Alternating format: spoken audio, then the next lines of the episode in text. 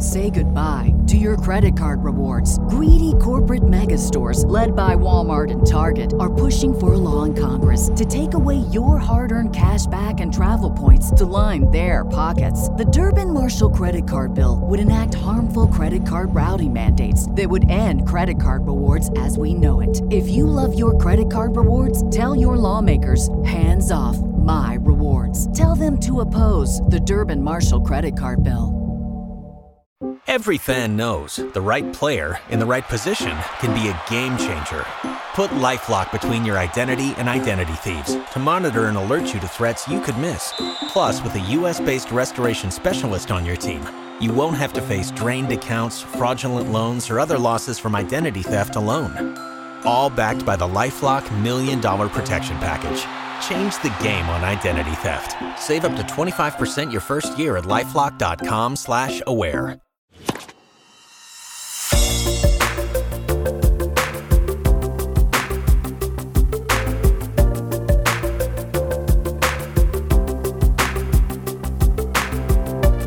Hello and welcome to the Open Air Podcast. My name is Devang Desai and I'm joined, as always, by Mr. Simon Bushell. Bush, it's been a while since we've been recording live, I guess, after a big tournament following a, a massive moment in the tennis calendar. It's been a few weeks. How are you doing?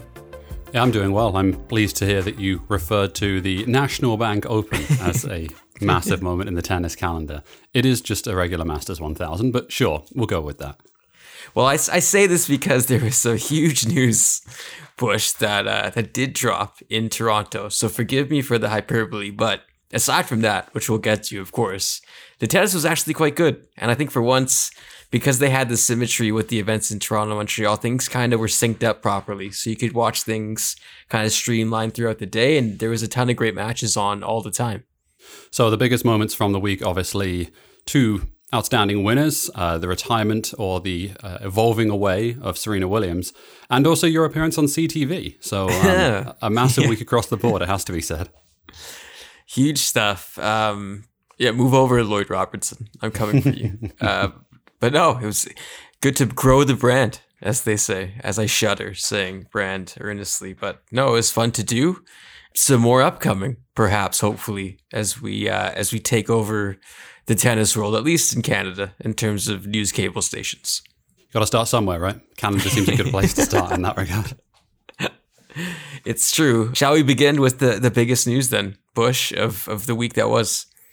That's right. Um, Serena Williams is evolving away from tennis. She's not retiring because that's a dirty word, apparently, as illustrated in this Vogue article. But uh, I saw you talking about it on CTV for another plug on that one, and I thought it was interesting some of the things that you had to say about it.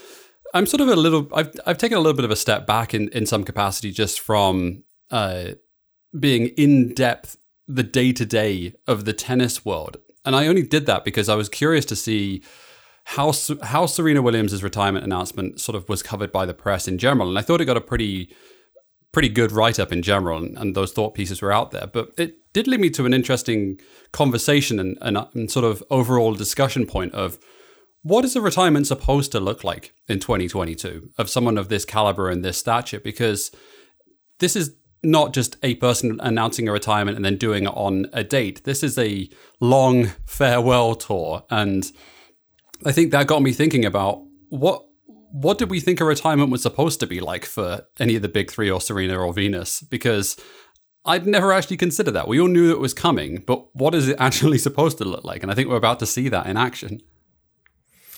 It's true, and I, I wonder.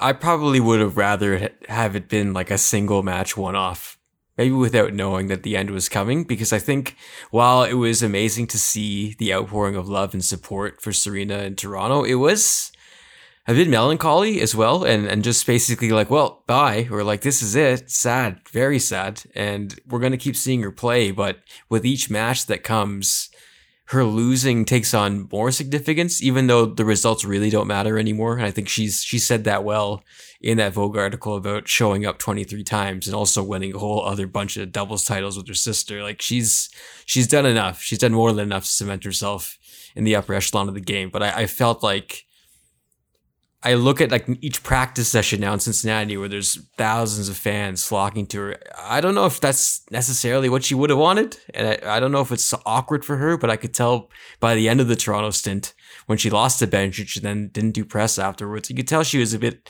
sick of the questions probably. Yeah, I think so. Is it just me or has this been just a little bit tame? Like a little bit contained in a lot of ways? Just I know and I know she had some significant write ups and some of the outlets that were covering her and the press attention that was towards her. But it's sort of it's a little bit toothless when it's a little bit when it's a, across a larger period of time, um, in the sense that no one really knows what is the moment, what is the time, and I think that will look like it will be different when it's at the U.S. Open, perhaps. I, well, I think that's this is what's going to happen in New York. Mm-hmm. It's going to be magnified times a million, and there'll be a lot more things happening uh, on the day to day to cover this it happened in Canada. Not to not to dig our, our own country, but I mean it no, is Canada, and we should dig our own country. To be honest, look at our, look at ourselves in the mirror. But it didn't happen in the states. It's going to happen in the states. She's in Cincinnati now. It, will build to this crescendo where everyone will be talking about it. I, I did see though, it broke through definitely when the announcement was made, and I think the cynic in me is like Anna Wintour is like, haha, like Vogue is back, baby, because everyone is caring about us again. Um, but I saw like the debate shows in ESPN talking about it, which you know it's really see through because it's it's summer perhaps as well. But they made a mockery of that debate as well. I just I think it'll it'll build from here, and it does give us some runway to really I think like catalog Serena's legacy or, or what what evolving away means. Not it sounds almost Pokemon esque, but I feel like there's there's another phase coming here beyond. But I, I, thought in that article what she was talking about in terms of like the comparisons that um, to a, a, Tom Brady type or someone like that not having to pause their career to have children or, or some some of the things she touched on I thought Bush were interesting. Yeah, I, I agree. Um, and we can sort of go bullet point by bullet point because it's interesting. I think just one final point before we get into that, which is that I mentioned off the top, what does a figure like this retiring look like in 2022? Because I think in our in our life of watching sport, we've seen a, a, huge evolution in in this in the figure, the idea of what that sort of relationship looks like in terms of how celebrity is presented and, and held in, in so many different capacities. And I, I, think that's curious that on one hand you sort of have your your Tim Duncan figure who sort of announces after everything without any fanfare at all and shows up and gets a a t-shirt and leaves. And then you do have your Kobe Bryant esque sort of uh, eight month tour farewell yeah. tour of of going around things and and being serenaded at every single event that he goes to. And I, I think we just she's such a, a huge figure in in our sport that what that retirement looks like, I think will be curious over the next few months. And I'm very excited in some ways to see how that works. Um, but I think it's also one of those that I think the US Open is just going to be an absolute cluster. and and I think we're going to see yeah. some good and bad during yeah. that whole period of time. Imagine what you think it'll be and times that by 10, I think will be the the final net. And the fact that she's going to play Emma Raducanu in, in, Cincinnati as well feels almost made for TV ish to me. Um, Maybe it was. I was, uh, I, whew, I, I'm glad you said it, and I did, Simon, knowing the strict libel laws in the state of Ohio. But I was hoping for Coco Gauff, perhaps. I think the tenor of this will change as well as we get closer to New York because she'll have to stop. I think the the weird part of announcing it when she did in Toronto is that she had she had talked the night before and when she had won her first round match about like laying out kind of what's to come for the future of the WTA and, and what's next and and the process of of coming back. And it's it's a massive thing to just start again. And I think from Wimbledon forward we were talking on the Discord like perhaps she could do this a couple years down the road where she's just playing this regimented block of seasons. But you can tell like it's not it's not really possible mm. at this point in her career. So like just the day to day of her practicing and, and getting through match after match, you're almost just hoping that she'll get there as well. Because I think in a perfect world, there is there is a, an amazing Jimmy Connors esque moment at the U.S. Open where she makes a deep run. But I also just want to see her get there healthy and just play freely and play tennis the way she wants to play because that's what it's all about. I promise we will get to the article in a second. I just wanted to ask you a question really quickly. Did this surprise you? Or, or I guess, how did this land with you in some capacity? Because for me, she's already been retired. Like I think she's been right. retired for a year in right. my head, in the same way that Roger Federer is already retired. Like I think I have come to terms with that in a lot of ways. That he retired in that Herbie Hubie Hurkacz match at Wimbledon. That was the end for him. Um, and I think whatever happens next, I think nothing will will top famous last words here. What happened there? And I think the same thing is true for Serena Williams. I think her her retirement sort of moment was that loss in the U.S. Open final as well. Like that was the moment for me that sort of cemented that it was sort of over in a lot of ways. Has she been retired in your mind, or do you think there was a run, one more run coming as well? It's a fair question. I guess I didn't expect the the announcement to hit me as hard as it did, even though we all saw it coming. Mm-hmm. I'll put it that way. Even though we we were all expecting it, and like you said, like she has kind of been retired for a while now, and I I probably won't remember her losing.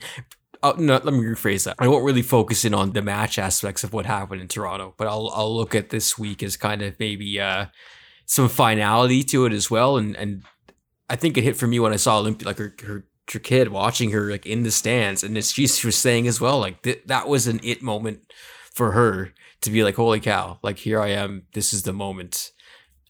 I just was surprised at the way it happened, and I shouldn't have been because it was classic Serena.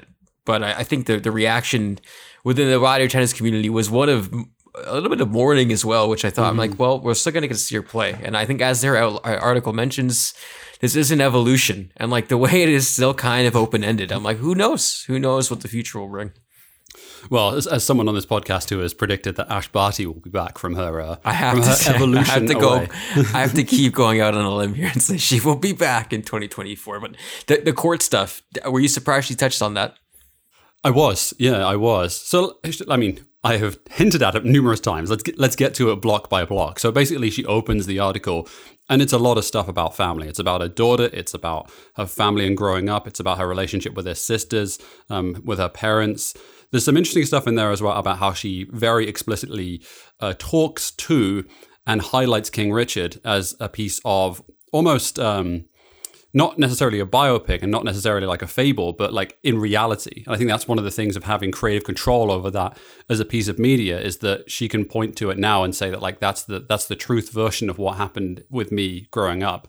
But I think the line that caught a lot of people by uh, not necessarily by surprise, but it, it, made headlines was her sort of um, stance in, in saying that if she was a guy, she would not have to choose between uh, a family and her professional career or playing deeper into her 40s in a, in a professional capacity, especially in relation to someone like Tom Brady, who's still going at the age of 41. Obviously, different sports, less is expected on the on the body physically. Uh, I'm I'm going to stop burying the NFL, but um, yes. Anyway, uh, just just curious. I think she's right in a lot of ways, right? I think that's one of those things that at least having that voice out there is important.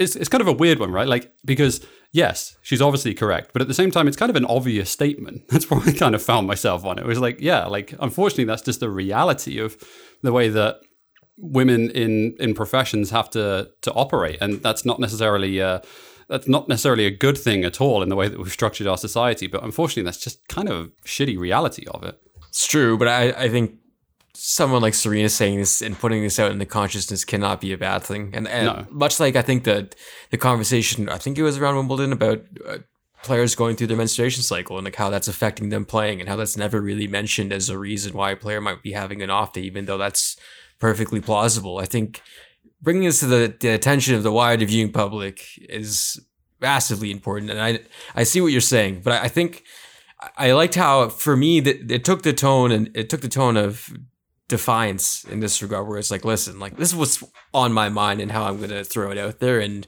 it's up to you how you want to digest it and i appreciated it for that.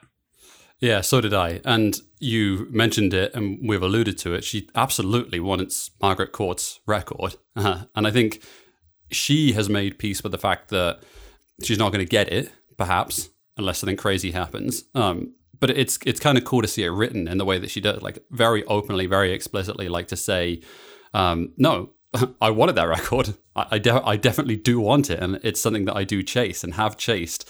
Um, but it's extraordinarily unlikely that she's going to get that record. I think it's also interesting in the way that she highlights Monica Seles as well as someone that she looked up to and, and surpassed in so many ways, is because Seles in, in so many like that sort of big power game that Serena you can tell modeled herself on in so many different capacities. But it's kind of kind of cool to see the way that um, Serena refers to Monica Seles in terms of uh, lauding her from what she did from a uh, from a pioneering standpoint and from an inspiration standpoint as well.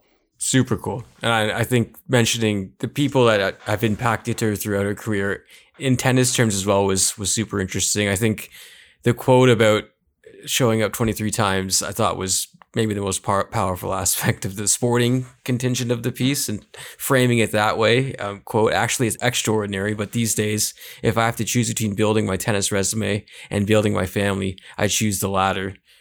I think that's someone also recognizing the writing on the wall regarding winning that 24th slam simon so that's Mm-hmm. some acceptance perhaps but i thought that was a powerful moment and then a not so powerful but the shout out to jp morgan well shout out to you uh, shout out to the banks well i guess i can say something controversial and I, I think i've wrestled with my own stance on someone like serena williams is that I mean, intersectionality is a thing. Class is a thing, right? And we can't deny the fact that she is, she ain't messing with no broke anymore, right? She is swimming with billionaires. She's around corporate banks and venture capitalists. There was also a shout out to a mentor in Sheryl Sandberg, who is, you know, a, horrendous person with a terrible background as well. So uh, we have all that to, to deal with. But I, I will say, I think my, I sort of summarize my feelings on this. I admire and love Serena Williams, the tennis player. I have extremely limited and less time for Serena Williams, the corporate billionaire, and really don't find her that interesting at all, um, which I think is difficult for for a lot of people to square that circle. But I don't really believe in the idea of solving capitalism through capitalism, which I think is ultimately where she's netting out at the moment. Yeah, I think her her spouse is wearing a Rage Against the Machine hat in, in Toronto. I'm like, I don't Come think, on, dude. I don't think the message is being received here at, well at all. This is something to wrestle with as well, where it's like, how could I'm not hating on someone achieving what Serena's achieved, and it's beyond my scope to to understand or grasp what she's achieved. But I think uh, from my perspective, my lens, I the less VC money or the less venture capitalist money has a role to play in terms of furthering society, perhaps, or like furthering profits. I don't know. I, I saw a graphic that was like Serena is a billionaire, and like here are all her investments. That wasn't the part that uh, made her an icon around the world and an inspiration to many. I think that's just another thing that you add to the portfolio, much like Federer when we talk about whatever the hell he is doing with his his money, etc. Right? It's something that I actually kind of want to avoid, but I, I know that's that's turning a blind eye, basically. No, I agree. I agree. Yeah, there was there's parts of this article where I found myself just kind of drifting out of it a little bit of being like I don't really give a shit about Serena Ventures or like what the future holds from a money making perspective or from a you know empowering women through becoming billionaires kind of perspective. Like it does very very little for me. Um admittedly, maybe I'm not the right target audience for it in so many ways, and I readily accept that. That's completely fair. Probably, um, most likely, yes. Most likely, I can safely say probably. I just think I just think it's interesting. Like you, you sort of have all this stuff happening with at the same time with uh, very prominent articles being written and summarized around the world about the backlash to the girl boss kind of ideal. I saw the BBC running a big story about this during the course of the week, and I couldn't help but have those two things in my mind as reading those articles within the space of two or three days from each other.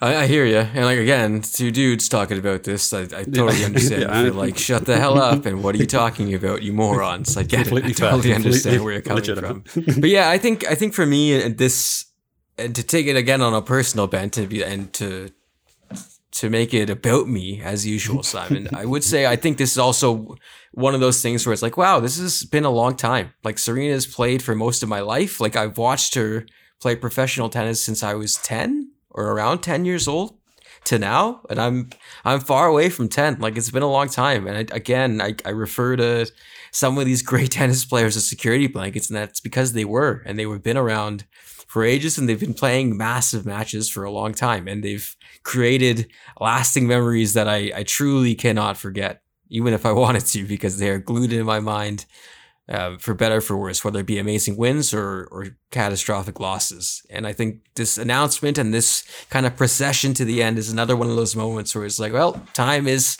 undefeated once again as we get ready to watch Stan and Andy play in Cincinnati. It's like this is all going to stop eventually, and I understand we'll all move on, but for this era and and my tennis watching fandom, like Serena Williams was the damn god, and it's gonna be weird uh, not to to see her on the tour anymore. As a tennis player, unsurpassed. As as a story, as a fighter, as someone from a from a technical standpoint, from all of those things, from rewriting record books and being an inspiration to many on the court, there will be no one in our lifetime that will surpass that. I, I do genuinely believe it, and a figure in our sport that will greatly be missed. Such a interesting comparison between post life, post tennis life Roger Federer and post tennis life Serena Williams. I think it's going to be really, really interesting to watch how those two sort of hold themselves and see themselves in the future because, uh, unfortunately, we're about to head there, Dev. We're not too far away. Mm-hmm. The clock is ticking. Uh, we'll talk more about Serena, I'm sure, in the weeks to come as we get closer to the US Open. But when we come back, Simon and I return with 10 things we think about Canada, more specifically the National Bank Open, of course, the winners and the losers coming up next.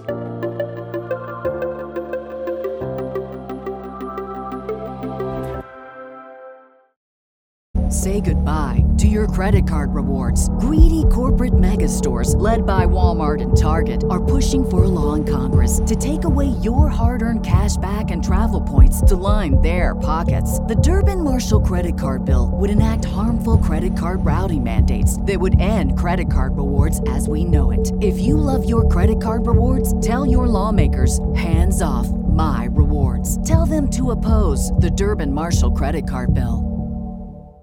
With the Lucky Land slots, you can get lucky just about anywhere.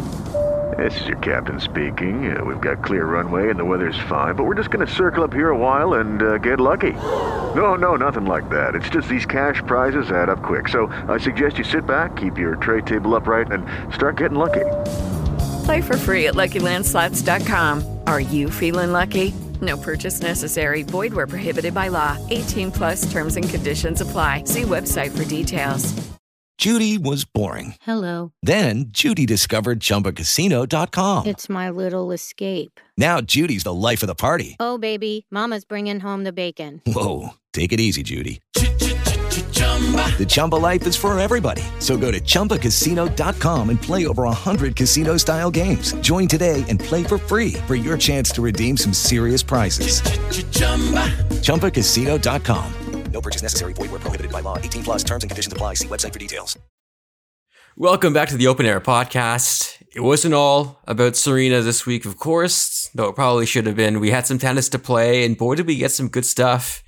Simona Halep, Simon, back to start our takeaways from this. We're going to go back and forth, but you, I could let you go first uh, because I'm feeling benevolent today. And I also wanted to talk about Simona, or Simona, as she's known at York University in Toronto. Let me quote your number to start this 185. 185 match wins at WTA 1000 tournaments. More than any other player reached 18 WTA 1000 finals, tied with Serena Williams, the aforementioned Serena Williams, since this tournament level was introduced since 2009. 185. Do you think that's mm-hmm. the most stealthy number in all of women's tennis, or in all of tennis, that Simona Halep has 185 match wins at a 1000 level? I couldn't believe that, that it sort of snuck up on us that way. It did. It definitely did. Because you compare her of some of the names that are also around that number, and it's Justine Henin and Victoria Azarenka and Conchita Martinez and Monica Seles and Venus Williams. She's in that that sphere. It did. I honestly, Bush. I think it's it's been it's been such a long road back for Halep, and the fact that it's I think it's since 2020 the last time she's won a title of this magnitude. It's been a long time. And obviously, we have to thank Patrick Mouratoglou for that, but do we not? it's, uh, we've won, but at what cost? Um, come to life. I did, you know, he was there. Shouts to PMAT, uh, PMO. He was there in Toronto. I hope he went to King West to take in the sights, went to uh, Ravel or Lavelle or whatever wherever people go in this in this part of town. But he was there, and I thought the embrace after the match was was telling. He's helped her, Simon. I think we can safely say he's obviously helped her. Yes, I agree. She will rise to world number six in the career in the world rankings on Monday. The first time she's back into the top ten in I think it's two years. I think it's quite a long time, right? It's almost two years that she's been inside of the world's top ten. I mean, does she have another slam in her, Dev? That's that's the big thing that I'm wondering ahead of this. Just given how not necessarily wide open the field is going into the US Open, but just because given the topsy turvy nature of some of the form of the world number Mm-hmm. one, she has a chance at the US Open, a surface that she's historically done fine on. Perhaps fine is doing some heavy lifting. I think more is expected of her at at that level, um, just given her, some of her past performances at the US Open. But if this was going to be the year to put it all together and do it on that surface in that tournament, I could see it, Dev. I could still see it. Definitely could.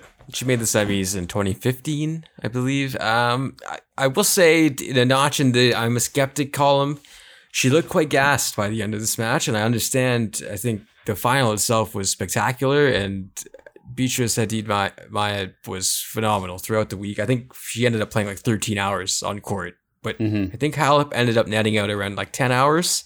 But by the end of the match, I, you could tell a, a lot had been taken out of her. I wonder how she'll be able to progress uh, through Cincinnati and into New York and be able to peak at the right time. Because so much of these things I feel like is it's a horrible cliche, but peaking too early is real. I feel like in the WTA because there are so many people who can pick you off in a second round. So I'm hopeful that she can, and the seeding will help her. I feel.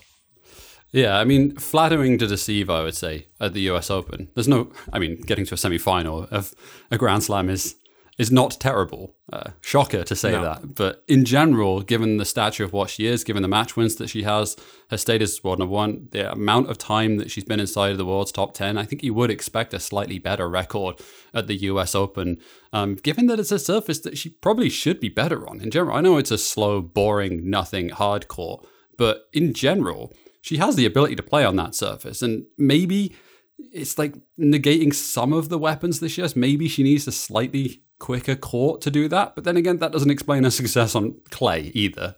so go figure. These courts were quite slow. Hey, Yeah, Good it wasn't, God. it wasn't great to watch. my dad, my dad's like they turned them into clay. They turned them into clay. It sounded like he was having a meltdown, but it was true. Incredibly slow. Should we uh, move on to a name that I did not expect to be talking about on this podcast? Um, I'm going to give you a curveball. Actually, maybe I will go with that um, because I wanted to talk about PCB first. So, it's going to sound bizarre if I begin with Tommy Paul, but I'm going to talk about Tommy Paul. I'm going to thanks for accepting the curveball. I'm going to send it over the fence. Tommy Paul lost to Dan Evans in a pretty entertaining uh, under the lights match in the quarterfinals on Friday night. I thought the match was quite great, and Dan Evans had a great week. But just generally, Bush, Tommy Paul, aesthetically, phenomenal to watch. And the match against Alcaraz, I think you'll talk about Carlos in a bit, but I found that match to be highly intriguing. And just as someone who is a fan of aesthetically pleasing tennis, Tommy Paul is the total package. And for that reason, I'm truly hoping he emerges as the class of this this American tennis crew. It's true. My Taylor Fritz fandom is it's it's wavering, Simon. I'm I'm now entertaining a second tease. What if I was to tell you that Tommy Paul has only made it past the second round of a Grand Slam once in his career? It's kind of a strange scenario for him to end up with because we talk about aesthetically pleasing game and someone that again passes the eye test in so many ways, like looks looks the real deal on court in terms of all the shots, big power game, moves really well, all of these things never never really put it together at Grand Slam level, has he? It's it's a it's a really strange one to watch. I feel like one of those guys as well who perhaps it has taken him some time and someone who has used the challenger system or the, the lower levels to a high degree to benefit himself and now is getting in these main draws and causing problems getting into a quarterfinal here. He got into the fourth round at Wimbledon. You have to like his chances to at least match a fourth round appearance at the US Open Bush. He would be someone I think could make a run at the quarters for sure. I'll go next again though, back to back. I do want to talk about PCB because this guy took all of the shtick, all the slander, And I thought one of those moments that I like about tennis the most is after he beat GB catch. he went to his coaches and he screamed in his coach's ear, and you could tell he had had a, just a ter- terrible, terrible season so far. I think he lost in the first round seven times. Yep. So to come back from that and to win a Masters series, we've laughed. We laughed at Cam Norrie, but the players that he beat along the way, just to list them off: Berrettini, Rune, Sinner, Jack Draper, Evans, and then Hurkacz. That's pretty formidable. I respect this win for sure. As do I. He ground our boy Jannik Sinner into To dust, to, to a fine pulp, a pulp, man. to use the thick of it. He quote. killed our boy. He killed our boy. he did. He uh, he will grind him into dust and uh, use him as wet cement, wet cement in his bed in his bathroom or whatever the hell the quote is from uh, thick of it. Um, he will grout you in his wet room. I think is the actual quote. Man, Pablo Carreño Busta is uh, Nick Kyrgios's favorite, is he not? Um, just given Justice, justice. some of the it, things in that the has end. been said over the years. Uh, if I was to be reincarnated as a tennis player, I think I'd take Pablo Carreño Busta. Wouldn't it be nice to be that, just that rock solid? Oh my god, just metronomic, just cannot be broken down, rock solid. I love it. It's not particularly flattering to watch or particularly interesting in a lot of ways unless you're fully into your your grind sort of mentality. Like I love the toughness, I love the you know, I love the the sweat. I really get in for it. It's the same kind of crowd that loves the Novak Djokovic kind of thing. Like, man, I love 38 shot rallies where no one hits a powerful shot, no one goes for a winner.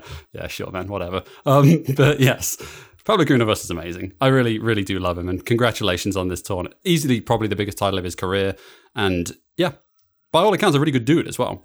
Yeah, I think he has a couple 500. He had one 500 win uh, in 2021, but yeah, this is by far the biggest win in his career. So shouts to him. Also, Bush shouts to Coco Gauff for a massive achievement. Coco Gauff is the world number one. That's right. She's the world number one. Snuck up on, I think, quite a lot of people, but she is the world number one in doubles, not in singles. Twist. Dun, Twist. dun. There you go. Uh, was Coco entire career riding shotgun to her doubles career? Question mark. Um, she won this tournament uh, with the also, I guess, a kind of surprise package given how Jessica Pegula's season has gone. But she, I, actually, saying that Jessica Pegula is inside the top top ten in the world, She had a good tournament this week too. rock solid again. Like just Yeah. shows up continuously. Maybe not the most flashy game in the world, but someone who continually makes deep runs at these at these tournaments. Coco Gauff's going to have a monster season next year. I believe in both singles and doubles, and she's already had a monster season in doubles, and she got to a Grand Slam final. So, given your definition of what monstrous looks like, I think Looking we're about to, yeah, I think we're about to see something really, really special, and it's not far away at all. At 18 years and five months, she's your new number one in doubles, and she's the youngest to accomplish this since. Can you guess, Simon? Serena Williams.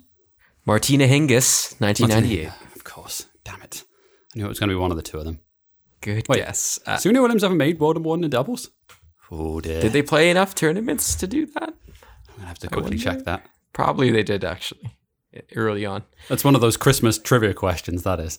Well, you're checking that furiously. I'll go on to my next one. Um, takeaway disappointment. I'd say Felix Auger-Aliassime.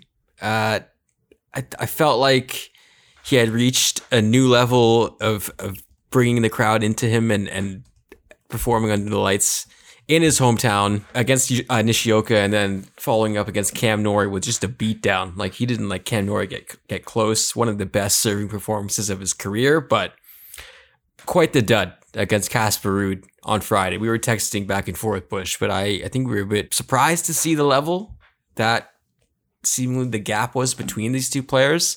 And it came, led me to consider like tennis and home court pressure. I want it's really hard to gauge. I think I was seeing some discourse on, on Twitter about is there a home field advantage in tennis? Is there too much pressure if you're at, at home in tennis? I wonder what you think. Uh, I think probably. Uh, also, as an individual sport as well, you don't have the benefit of your teammates. You don't even have the benefit of coaching, in, in quotations. I'm aware of how coaching works in tennis, but what's going on? Like from the start of the season, where it was all going so well and so swimmingly, the last three or four months have been brutal. really, really not great from Felix Auger Aliassime. Do you have any read on this, Dev? Because it's it's very, very strange. I don't really. I think, yeah. I mean, if if you came into the season and said the best that Felix would have would would have netted out at this point in the season would be a couple quarterfinals and a quarterfinal at the Australian Open, I think you could say that's not what we were hoping for after what he achieved at the U.S. Open last year and what we were expecting from him in this season, which was a big one. Yeah, but Dev, like, bodied, like not even Bodied, didn't come, come bodied. close, like absolutely annihilated.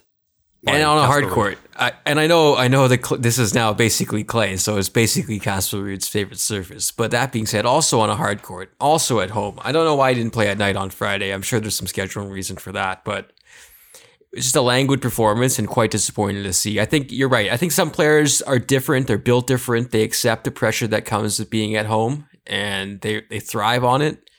Thinking of Hugo Gaston, who is Roger Federer when he plays in France, um, when some other guy when he's not. So I, I get that it's not a cookie cutter type thing in tennis. It's hard to maybe extrapolate the data on this one specifically. You dial the clock back and listen to our podcast after Felix won in Rotterdam earlier this year, beating Stefan. Sky's the limit. Sky's the limit. Anything is possible. I think he's now. free fall since that point. Not quite since that point, but like c- certainly in the last few months, it's been tough, tough, tough sledding. Uh, I mean, you mentioned pressure. Pretty easy transition to the quote that I absolutely loved from Carlos Alcaraz this week.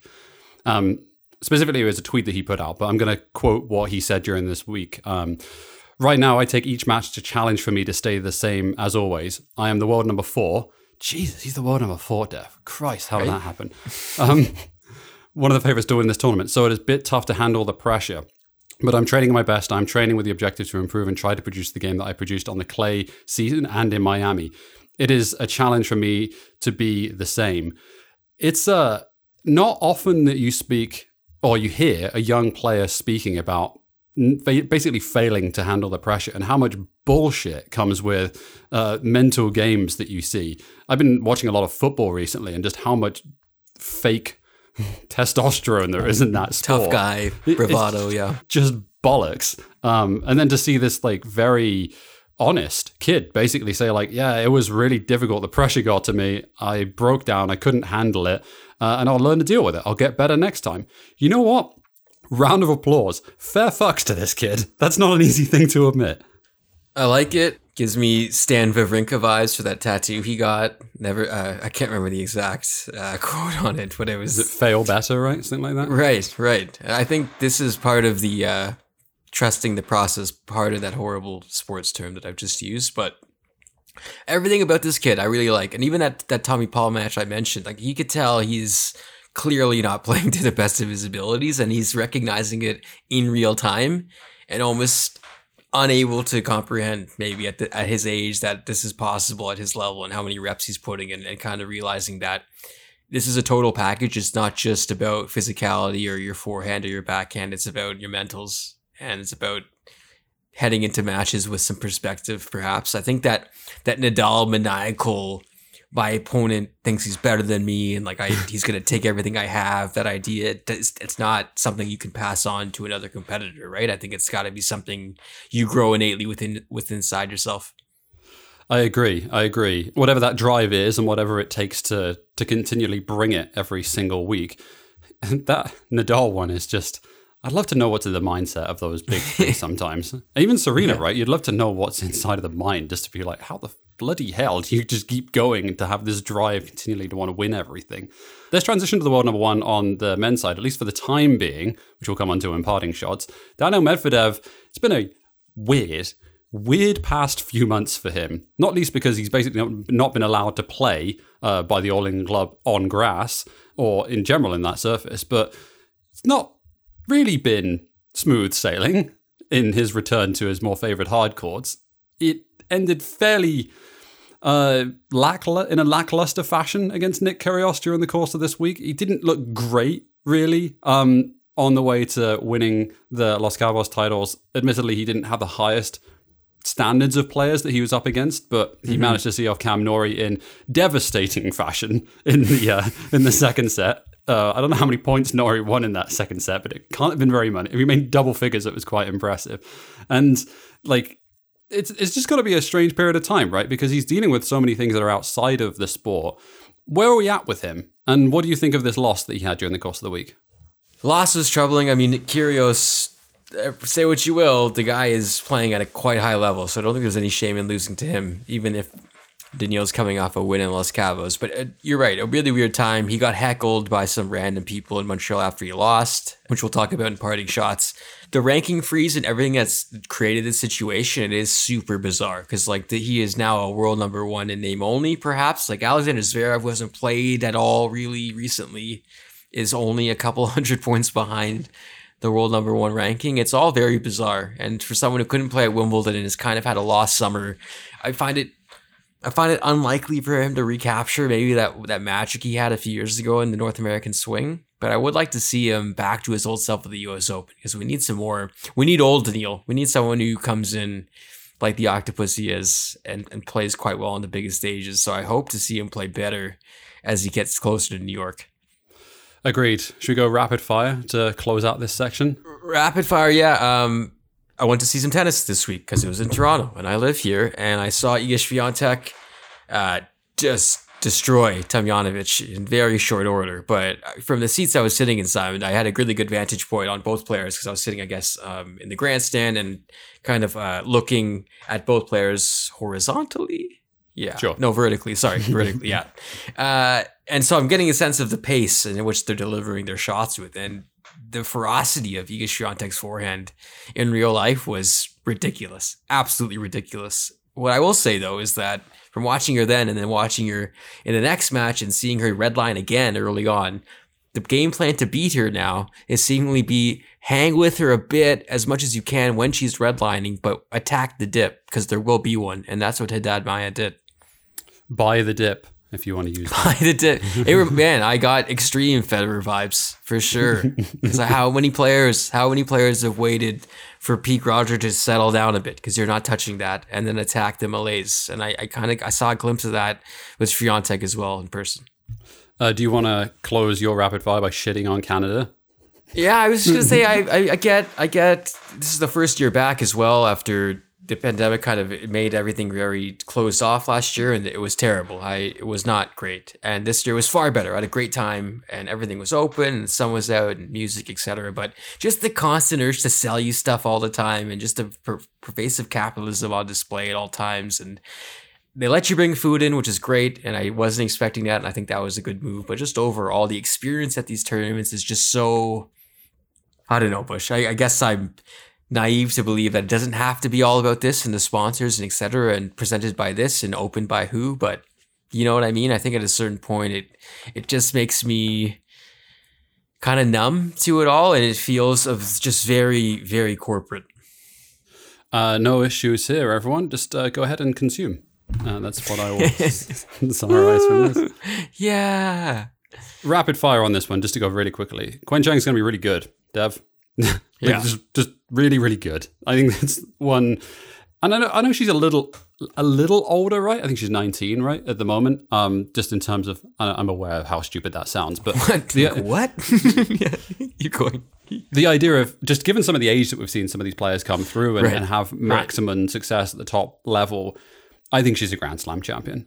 I, I really do, and I think it's coming pretty damn soon. If if you were to tell me that she walks away winning the US Open title this year, I 100% could believe it. Think she's up to 41 in the world. That's a bold claim, Bush, but I wouldn't I wouldn't bet against it because I could look quite stupid in a few weeks. That Andreescu match was quite fun to watch. The win was ridiculous, though. I, I don't think any player held serve for at least the first two sets, which made for some amazing, um, maybe chunk balling is too harsh, but some ad- adaptive moves, I'd say. And I thought in the press conference, uh, when she was talking about basically her mindset and like being frustrated at herself, I thought it was a great insight into her character and what she's like. And she's a funny person. I like her. I like her banter. So I hope to see more of Qinwen going forward. We retweeted that on the Open Air Twitter account if you want to find that video from a couple days ago. I think that's it, Simon, for our takeaways. Unless you got anything else. Let's get a parting shots. We haven't done it in a few weeks. Parting shots. Party shot. It's been a while. Coming up next, party shots to wrap up this week's show.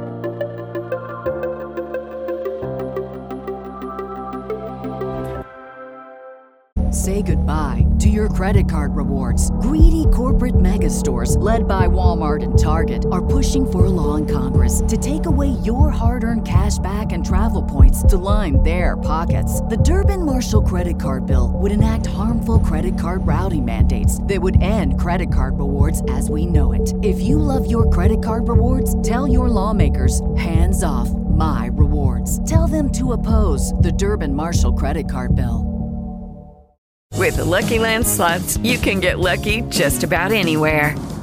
This is your captain speaking. Uh, we've got clear runway and the weather's fine, but we're just going to circle up here a while and uh, get lucky. No, no, nothing like that. It's just these cash prizes add up quick. So I suggest you sit back, keep your tray table upright, and start getting lucky. Play for free at LuckyLandSlots.com. Are you feeling lucky? No purchase necessary. Void where prohibited by law. 18 plus terms and conditions apply. See website for details. Hello, it is Ryan, and I was on a flight the other day playing one of my favorite social spin slot games on chumbacasino.com. I looked over the person sitting next to me, and you know what they were doing? They were also playing Chumba Casino. Coincidence? I think not. Everybody's loving having fun with it. Chumba Casino is home to hundreds of casino style games that you can play for free anytime, anywhere, even at 30,000 feet. So sign up now at chumbacasino.com to claim your free welcome bonus. That's chumbacasino.com and live the Chumba life. No purchase necessary. Group. Void prohibited by law. See terms and conditions. 18 plus. Welcome back to the Open Air Podcast. For the first time in many weeks, after we denied our guests the right to do parting shots, I love how Tom wanted to do parting shots, so we shut him down, Simon, because of our strict, our strict coded regimen. What have we become? Yes, a guest who comes on so so beautifully made such a lovely work, and we tell him no. Sorry, you can't do it. Not on this time. We're like, join the Discord and talk about it in there, which he did, and it's great. And you should too at patreon.com forward slash open era. All right, there's our plug for the Discord party shots. That's right. And someone else who's joined the Open Era Discord recently is uh, Daria Kasatkina. Um, Shocker, right? Who would have thought? dove into the D- Open Era Discord. It was surprising. Uh, what did you make of this announcement? What did you make of the f- of the fallout from it? In quotation, fallout. Daria Kasatkina coming out, coming out, literally, I guess, in some capacity. Um, quote: "Living in peace with yourself is the only thing that matters. Fuck everyone else." What a quote. What, what a great quote. Secondarily, I believe it's important that influential people from sports or any other sphere really speak about it. It is important for young people who have a hard time with society and need support. Obviously, I think Dev, I, everyone else who works on this podcast fully support those words in general. I think it's still, unfortunately, quite difficult to be in that community or uh, to be yeah i mean just in the, depending on where you are in the world but regardless it's still Yeah. it's still difficult like it's still frowned upon in some in some capacity and you should never have to have to have an argument with someone about the people that you love or you choose to have a sexual relationship or who you're attracted to or like the things that make you who you are like and i think she's dead on by saying that influential people in sports do have an important message to spread about this. So uh, I just wanted to take time out to say bravo to her. And in general, good shit. Well said. Good shit indeed. I mean, she's a. I think she's a hero. To be honest, I think the way, the way she's put herself out there and the danger I think she could put herself in as as being a Russian tennis player and saying this and feeling comfortable to say this, um, along with her girlfriend, who's an Olympic figure skater. I thought as well. This uh, some of the quotes from her fellow players were also pretty heartening, and I, I mean, so surprised that Naomi Osaka would be one of those, but uh, quote, I do think we have to rally to support her because it's a bit of a dangerous situation. I think in all of that, it's really incredible that she's coming out and she's standing for what she believes in. I'm always in support of that. Uh, Coco Gauff saying she was super happy for Kasatkina. I, these are good people, and I think that's why the WTA is generally better. But it's it's one of those things again where you're like, yep, they they they got it. They know what's up, and that support that they're asking for, we have to deliver it. And it's, it's it goes beyond the words of Steve Simon and and the, the heads of WTA. It, it goes to actions as well to protect these people. Uh, she also followed that up by absolutely demolishing and winning a tour title as well, which was great. She's inside of the world's top 10. Uh, things are looking up for Daria Kasatkina, and fingers crossed they continue to be that way. Talk about a power couple as well when your partner is Yeah. a figure skater in the Olympics. Olympic Jesus figure Christ. Shall we move on to Ash Barty? Ash Barty is married, Dev. We covered the story when she was engaged uh, with one of the most wholesome Instagram posts with Garry Kissick. Uh, the the engagement has turned into a full marriage, which is a very Is that an Australian turn of phrase? Is that is that what they say in Australia? Or you know when you're like you're approaching a sentence, especially when you're podcasting, you're like, "Fuck, I'm halfway through this. I've got to think of a way to save it.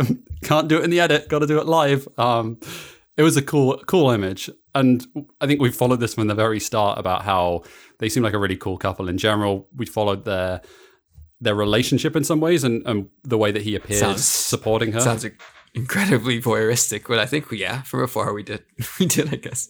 this has not been a good segment so far. Axe all of it and keep going. I will say my my huge prediction of Ash Barty coming back next year. This lines up with the honeymoon Simon to end this year. Look out, 2023. I will say on this one, the rate the French are going by cementing up the holes on golf courses, she's going to have trouble actually getting around at some point. I, it's spread to the UK as well. This cementing gol- golf course thing. I uh, support this as an idea. Keep going. Should we everyone. explain what's happening? Do you want to explain br- briefly what's happening? So there was a there was a water ban which was in place in France, and I believe it was some people from uh, XR, right? I think it was Extinction Rebellion or Right. someone who was at least affiliated with XR, who showed up to cement the holes of a golf course to basically say that because golf courses were exempt from the water ban, um, and they are. I mean, terrible, just terrible for the environment across the board. So um, that was basically what happened. Incredible stuff. Uh, I'll go next because you've got a couple, Simon. Uh, that Daniel Medvedev video I mentioned uh, in Montreal, he's walking away after the loss to Nick Kyrgios, and some fans are heckling him, calling him a loser, probably some other stuff. It's not caught in the video, but Daniel like hears it, stops what he's doing, walks towards these fans, kind of confronts them verbally, gives them a talking to, carries on with his day. Saw a lot of backlash to this or reaction to this, including from Kyrgios, who's like, "How can we treat people like this? This is awful." And part of me is like, "Well, sir, written words are considered abuse as well. It's not just if you're saying them that it counts. Twitter is the thing as well." But it did lead me to believe, Simon, like the online discourse and like the internet culture of just being a complete asshole to random people and yelling at people, and now it like becoming a thing in real life isn't exactly new. But I, I guess it does say something to me about like not tennis Twitter, but like the way we talk about individual players. And I, I, as guilty of this as I'm, I'm sure anyone else is, but it is, it's a lot. And I think we could, we could do what we could do better to maybe relax, not our language, but maybe relax the, the direction of our ire at some points. Cause I don't think anyone needs to call Daniil Medvedev a loser at any time after losing a match. Yeah, I mean, it's punching up and punching down and all that sort of stuff as well, and targeting people who have positions of authority. I think that's reasonable, but just going and telling Daniel Medvedev that he's a loser doesn't seem like a particularly Why? kind thing What's to going on, man? Yeah. It's not really achieving anything at all. be better.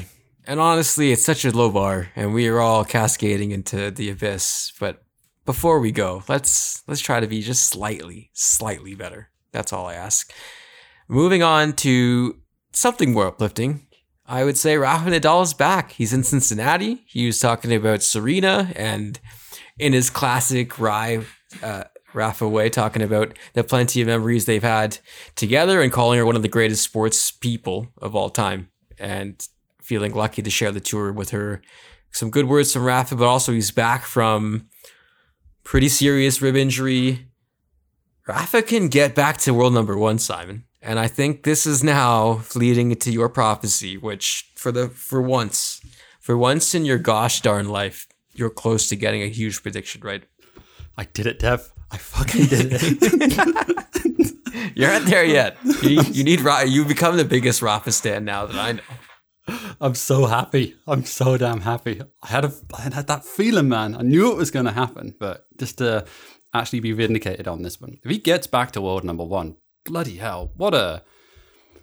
I don't know. Are we kind of over it at this point to say what a comeback, seeing as he's done it 25 times?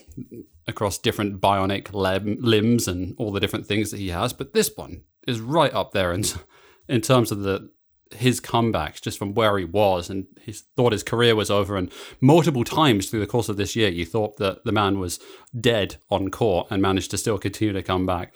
It will be an astonishing achievement if he gets back to world number one. One quick point on this dev. Yeah.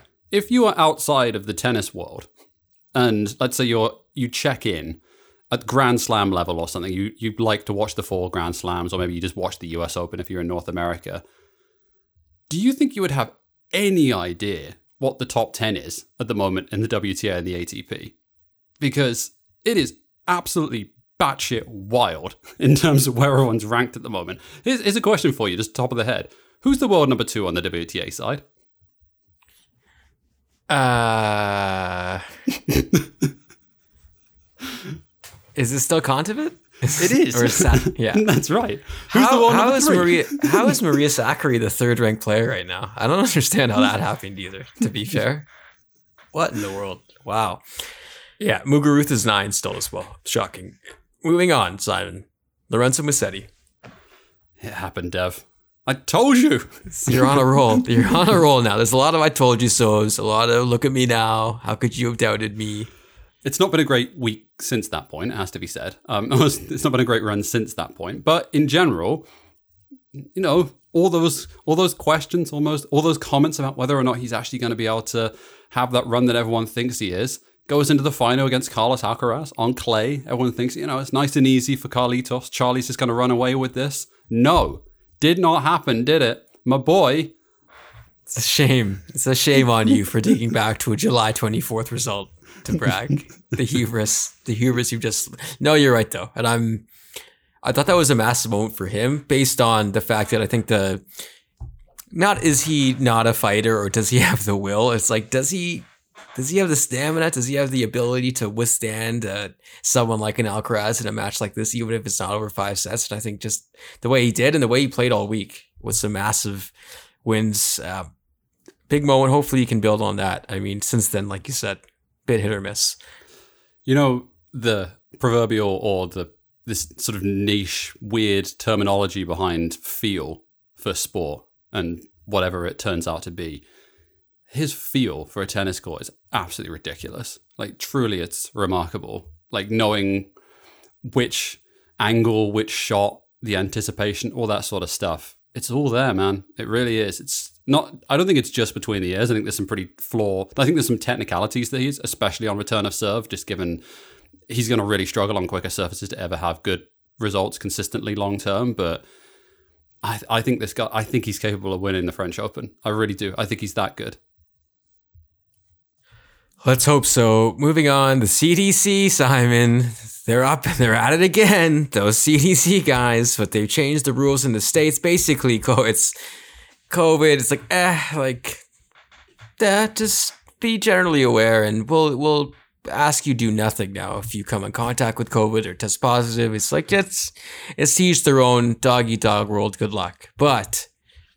The speculation is running rampant now that that'll, that'll lead to changes in terms of travelers and unvaccinated travelers, to be more specific.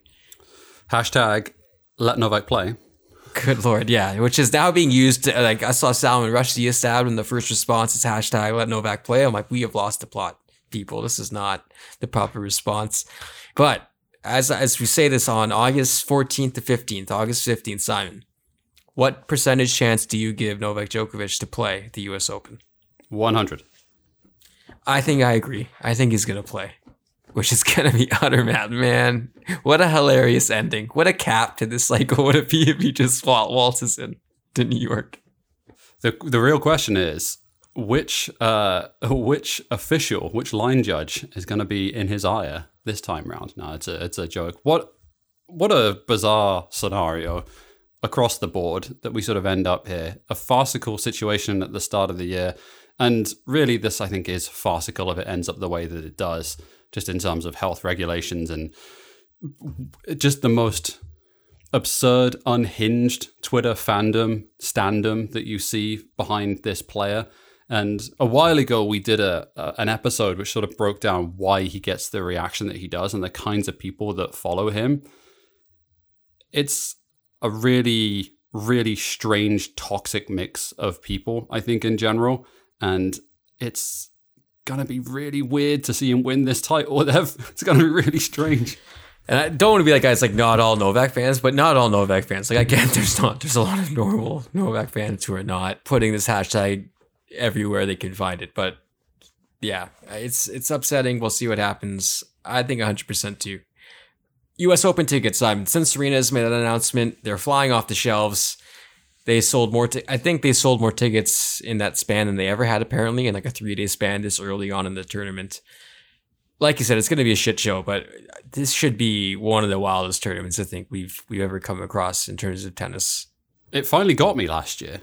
It finally sucked me in the US Open in a tournament that I just do not like the surface. I don't like the kind of tennis it produces in general. I find it boring, but it got me. I think the storylines and the drama got me, and I think the same is is true this year as well. And I'm actually looking forward to it, Dev. Yes, on record as saying it.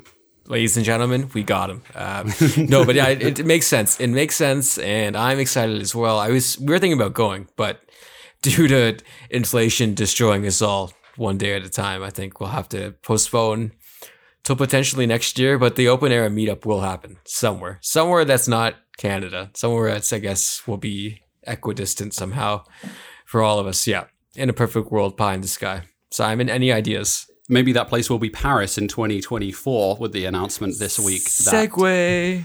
Roland Garros will be the home, unsurprisingly, shockingly, of the tennis tournament which is taking place at the Olympics. Uh, the dates got announced 27th of July to 4th of August 2024. That is not a million miles away from the French Open. So we're going to have another one of those weird situations where we'll have back to back tournaments with sort of a grass court season quotations sprinkled in the middle of that. It's going to be very, very strange to go clay, grass, clay in a very short space of time. But was announced during the course of this week. I thought it was interesting to include here because I've never been to the Olympics, Dev. I lived in Vancouver when it happened in London, and I lived in the UK when it happened in Vancouver. Vice versa. At some point, I will get to one of these things.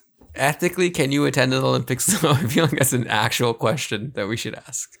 Well, just given some of the things that the pair of us have said about the IOC during the past four years of podcasting together, we're never going to make It'd be a bit rich. It'd be a bit rich. I'm like, all right, everyone, we're meeting up in Paris for the Olympics. But hey, hypocrisy is in apparently. Let's close this sucker out with uh, a open question, which appears to, uh, which has appeared in the notes for parting shots. Would you like to explain yourself here?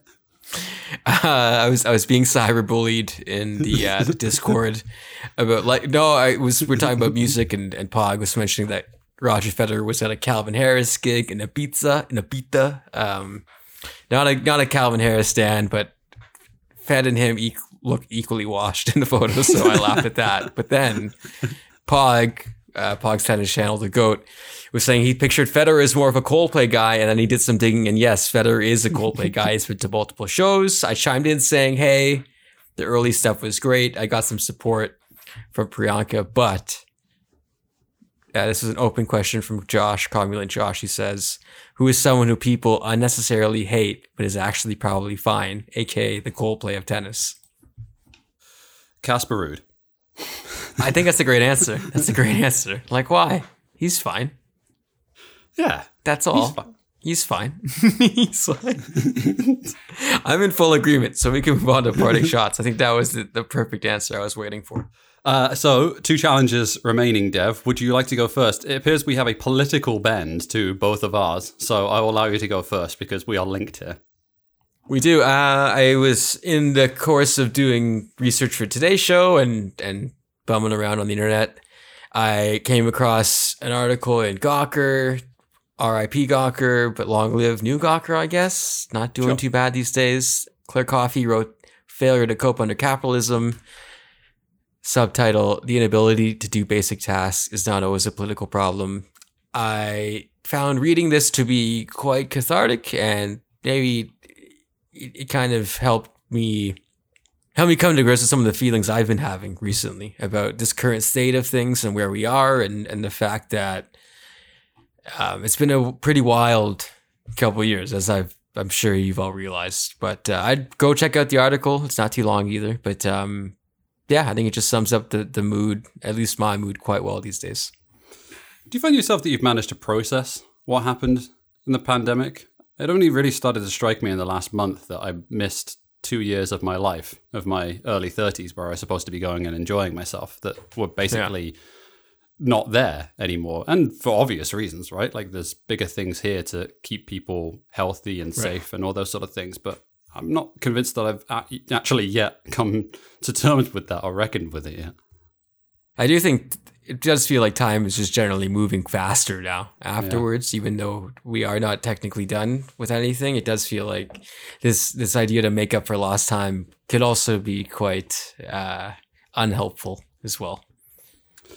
It's true. It's true. I'll stay with the political bend and say that i was heartened. Uh, i was impressed and wanted to wish solidarity to all of the folks in the United Kingdom for the Enough is Enough campaign, who basically have come out of the labor movement and the trade union movement in the back of the energy crisis, if you want to call it that, energy bill crisis, which is going on in the United Kingdom. For those of us in North America or for those of us outside of the United Kingdom, it is an absolute shit show going on over there in terms of the cost of a lot of people to be able to afford um, their energy bills, with many people not being able to afford it as we sort of head into the colder months of the year, and people basically being cut off and not being able to afford uh, all of the things that they require to actually survive. Um, so, Enough is Enough was a campaign which was started a couple of weeks ago. It broke the site in terms of how many people signed up for it immediately. And I just wanted to shout it out because obviously support it. And their five pillars are basically real pay rise, uh, slashing energy bills, an end to food poverty, decent house, houses or homes for all, and taxing the rich. And I think if you listen to this podcast, you could probably get along with all five of those things. Check, check, check, and check. Amazing. Perhaps we'll put these links in the show notes as well in the show description bush so people can check it out. Absolutely. Solidarity. Solidarity. The notes are there. Thanks everyone for joining us. Reminder, we are on patreon.com forward slash open era. Join us there. Get the show ad free. Get it early on Sundays when we record. Plus, join our Discord where we are chatting tennis and everything else all the time.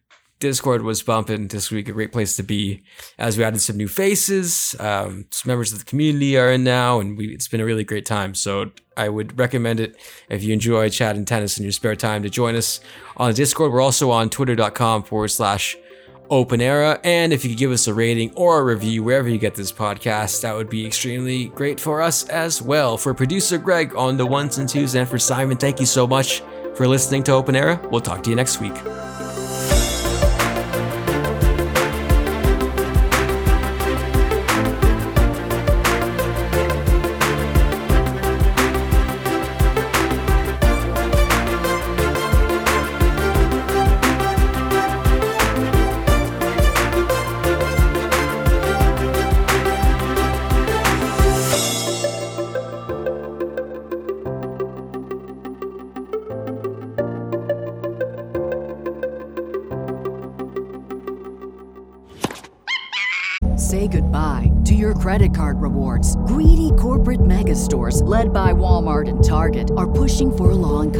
To take away your hard earned cash back and travel points to line their pockets. The Durbin Marshall credit card bill would enact harmful credit card routing mandates that would end credit card rewards as we know it. If you love your credit card rewards, tell your lawmakers hands off my rewards. Tell them to oppose the Durbin Marshall credit card bill. Hello, it is Ryan, and we could all use an extra bright spot in our day, couldn't we? Just to make up for things like sitting in traffic, doing the dishes, counting your steps, you know, all the mundane stuff. That is why I'm such a big fan of Chumba Casino. Chumba Casino has all your favorite social casino style games that you can play for free anytime, anywhere with daily bonuses. That should brighten your day a little. Actually, a lot. So sign up now at chumbacasino.com. That's ChumbaCasino.com. No purchase necessary. VGW. Void were prohibited by law. See terms and conditions. 18 plus. Say goodbye to your credit card rewards. Greedy corporate mega stores, led by Walmart and Target, are pushing for a law in Congress to take away your hard-earned cash back and travel points to line their pockets. The Durbin Marshall credit card bill would enact harmful credit card routing mandates that would end credit card rewards as we know it. If you love your credit card rewards, tell your lawmakers hands off my rewards. Tell them to oppose the Durbin Marshall credit card bill.